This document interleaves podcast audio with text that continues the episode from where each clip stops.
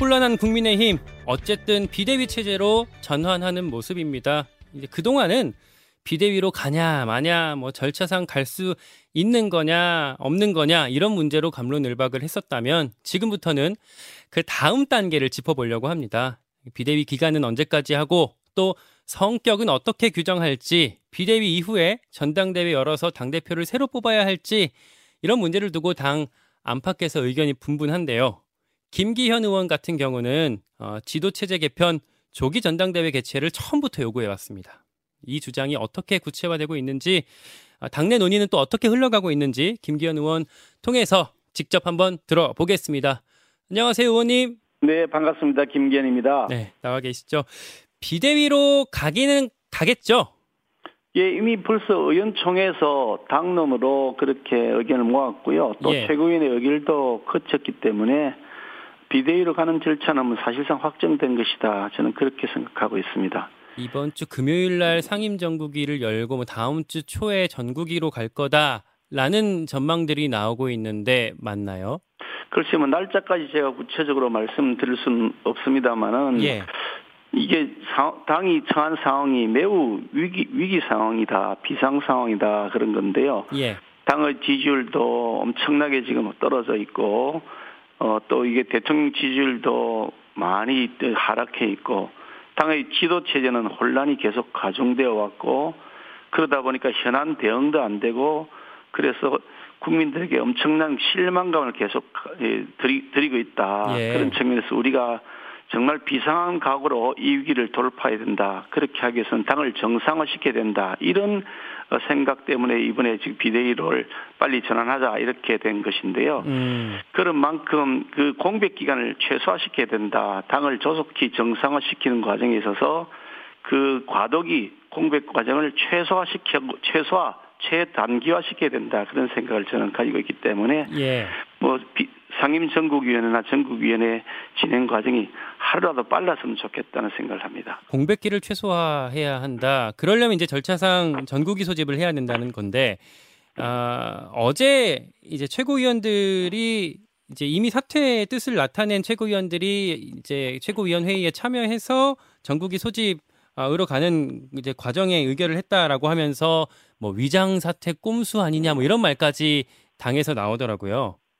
뭐 이제 일부 당내 당 의견이 뭐 당이라고 하는 게 100% 모든 사람이 다 동의하는 결론을 내린다는 게 거의 불가능하지 않겠습니까? 그러니까 일부 반대 의견이 있을 수가 있는데 네. 방금 말씀하신 그런 비판은 좀 과도한 그 지기 아전 인수라는 생각을 하고요. 아전 인수. 그래 이런 예. 거죠. 그러니까 강, 당의 지도부가 이제 도저히 더 이상 기능을 정상적으로 해, 어, 이, 할 수 없겠다. 네. 이 비상 상황에서 뭔가 새로운 조치가 필요하겠다 판단이 들면 그런 비상 상황에 맞추어서 비대위를 구성하고 새로운 지도부를 뭐 만들자라고 하는 결정을 할때 예. 그 후속 과정 그러니까 새로운 지도부를 세우는 과정까지는 해주고 가야지 그것도 안 하고 나는 모르겠다고 다 가버리면 그럼 다음 절차는 누가 진행을 합니까? 음. 그러니까 정치적으로는 이제 나는 그 이게 최고위원을 그만 최고위원을 그만두겠다 사퇴했지만 네. 법적인 절차는 거쳐, 거쳐서 다음 음. 지도가 설, 이 구성될 수 있도록 절차는 진행해 놓고 음. 법적 절차를 통해 사퇴하는 건데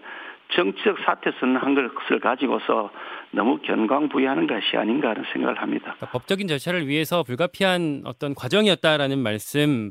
근데 이게 이제 절차적 문제, 어떤 절차적 정당성 문제가 있다라고 해서 뭐 김용 일부 최고위원 같은 경우는 아뭐 효력 정지 가처분 신청까지 검토하고 있다고 하거든요. 그런 법률적 검토를 다 거쳐서 하는 것이지 저희 당에 뭐 저도 법률가 출신입니다만은 예. 저희 당에 법률가들도 많이 있고 이 국민의힘 정당이 수십 년그 전통을 이어오고 있는 정당입니다. 예. 어느 날 갑자기 생긴 정당이 아니고요. 음. 그런 여러 가지 전통 나름대로의 그런 법률적 지식과 경험을 토대로 해서 하는 것이기 때문에 법률적 문제는 없다고 판단합니다. 알겠습니다. 어쨌든 비대위 체제로 가는 건 결국 수순인 것 같고 그러면 이제 어떤 비대위냐 여기가 좀 주목이 되거든요. 의원님은 글쎄요. 이제 조기 전당대회를 계속 주목 그 주장을 하셨잖아요. 제가 조금 전에도 말씀을 드렸습니다마는 예.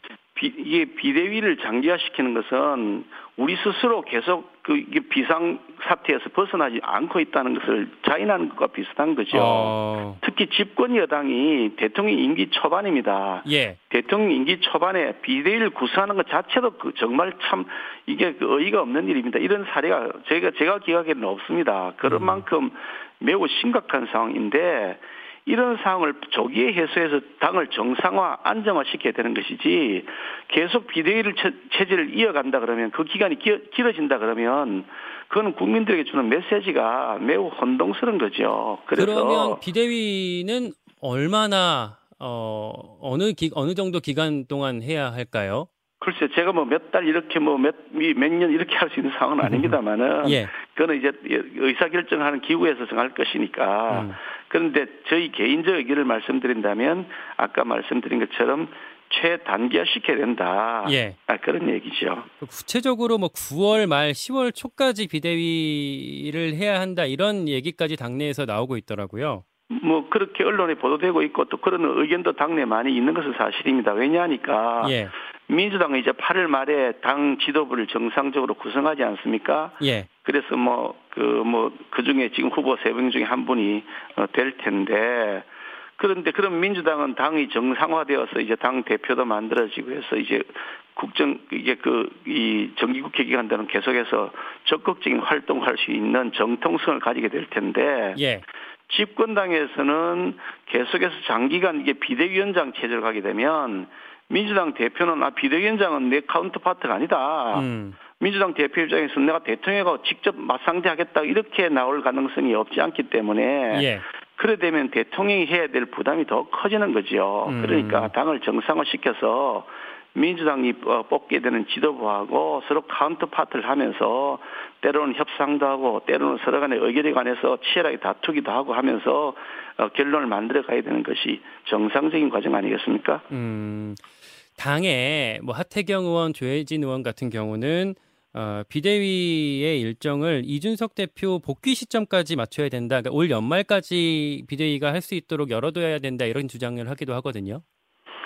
저는 이렇게 생각합니다. 우리 국민의힘 뭐 어느 정당이든 다 마찬가지입니다만 우리 국민의힘도 마찬가지로 예. 어떤 사람의 자리를 만들어 주기 위해서 저희 저희 당이 존재하는 것이 아닙니다. 음. 그 자리는 그 당이 잘 되도록 하기 위해서 봉사하는 자리지 특정인을 무슨 자리 만들어 주기 위해서 정당이 존재할 리가 만무한 거잖아요. 음. 지금 우리 당에게 필요한 것은 국민 지지를 높이고 당을 조속하게 안정화시키고 정상화시켜서 그래서 국민들이 다시 한번 우리 구- 이 국민의힘과 윤석열 정부에 대한 애정을 더 키워나갈 수 있도록 하는 것인데 지금 우리 그러니까 판단의 기준은 이런 겁니다. 이 비상사태라고 선언한 것도 마찬가지고 비상사태를 종식시켜야 되는 목표도 마찬가지인데 어떻게 하면 국민의 지지를 받을 것이냐 이렇게 떨어지고 있는 지지율을 다시 높일 것이냐 하는 것인데 그걸 기준으로 해서 무엇이 가장 효율적이고 바람직한 것이냐를 판단해야 되는 것이지 어떤 특정인이 다시 복귀하느냐 마느냐 그것이 판단의 기준이 된다는 것은 그건 넌센스 아니겠습니까? 음.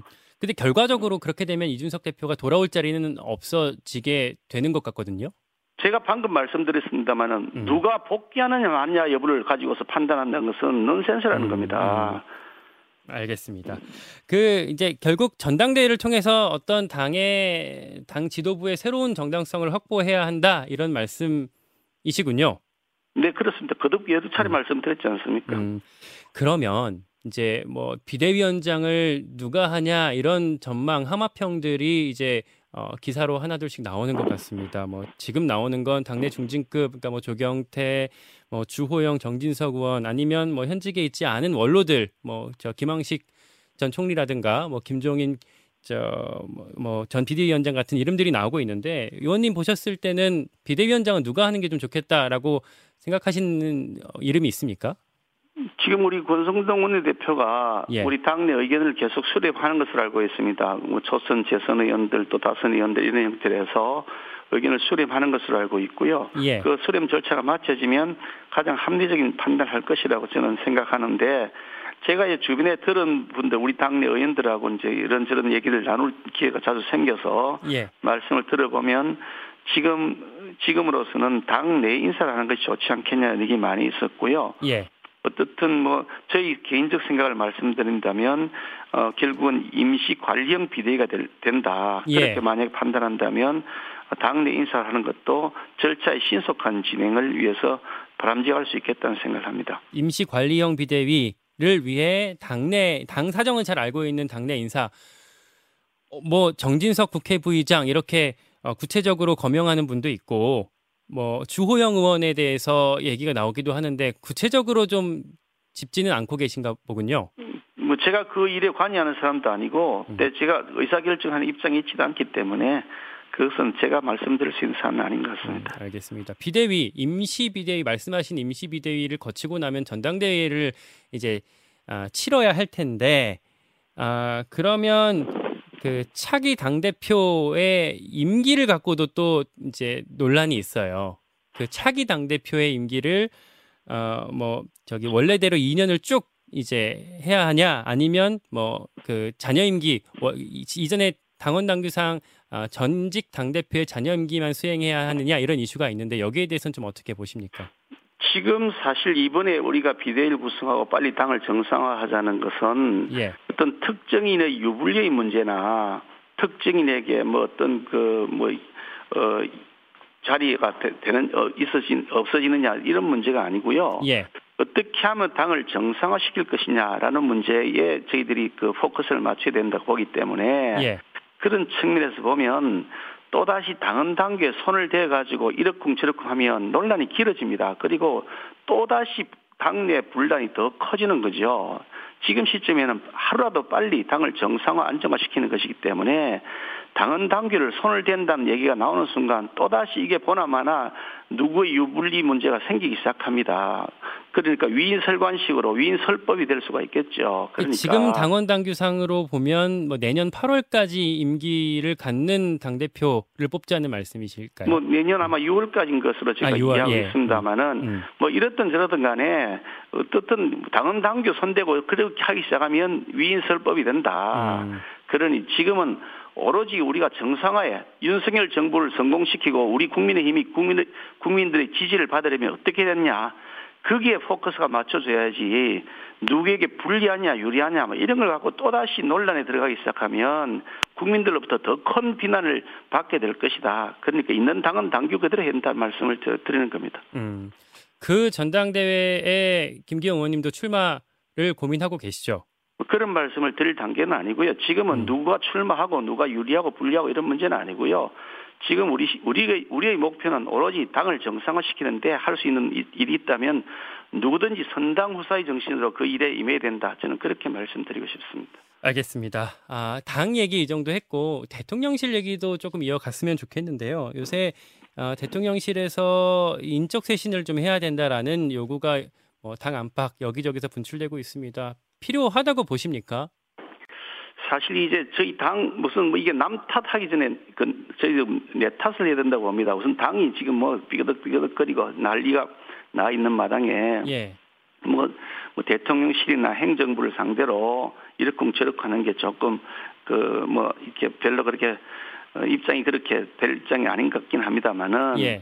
어떻든 당은 당대로 지금 쇄신해 나가고 있고 또 그렇고 빨리 개편이 이루어지도록 노력해야 될 것이고 동시에 정부 사이드에서도 지금 그뭐 각종 정책을 엇박자를 내기도 하고 조금 전에 그 방송 방송에서도 보니까 뭐 이게 어, 입학 연령을 가지고서 예. 여러 가지 뭐 논란들을 그 키우고 있는 그 관련해서 논평을 하시고 말씀 나눈 것을 들었습니다만은 이렇게 민심을 수렴하는 과정이 부족한 것이 여러 군데서 노정이 되고 있다. 그래서 이 정부 사이드에서 재정비와 쇄신이 좀 필요할 것 같다는 생각하는데요. 네. 어쨌든 이 문제에 대해서는 뭐 대통령께서도 인사권자이시니까 충분히 잘 고려하실 것이라고 생각합니다. 민심을 수렴하는 과정이 왜 어떤 면에서 부족했을까요?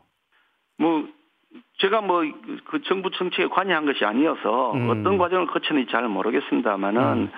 국민적으로 커다란 그 영향을 미칠 수 있는 것 그것이 긍정적이든지 부정적이든지 간에 영향을 미칠 수 있는 것들을 어, 진행함에 있어서는 세심한 그 프로세스가 필요하다. 그러니까 여론을 수렴하기 위해서 시간도 필요하고 또 그를 그것을 하기 위한 구체적 액션들도 조금 전제가 돼야 되는 겁니다. 구체적인 그러니까, 액션. 예. 그러니까 뭐 가 령 그, 그 그분들하고 이해관계 단체들하고 간담회도 가지고요. 또그 음. 정책 관련해서 토론회도 하고요.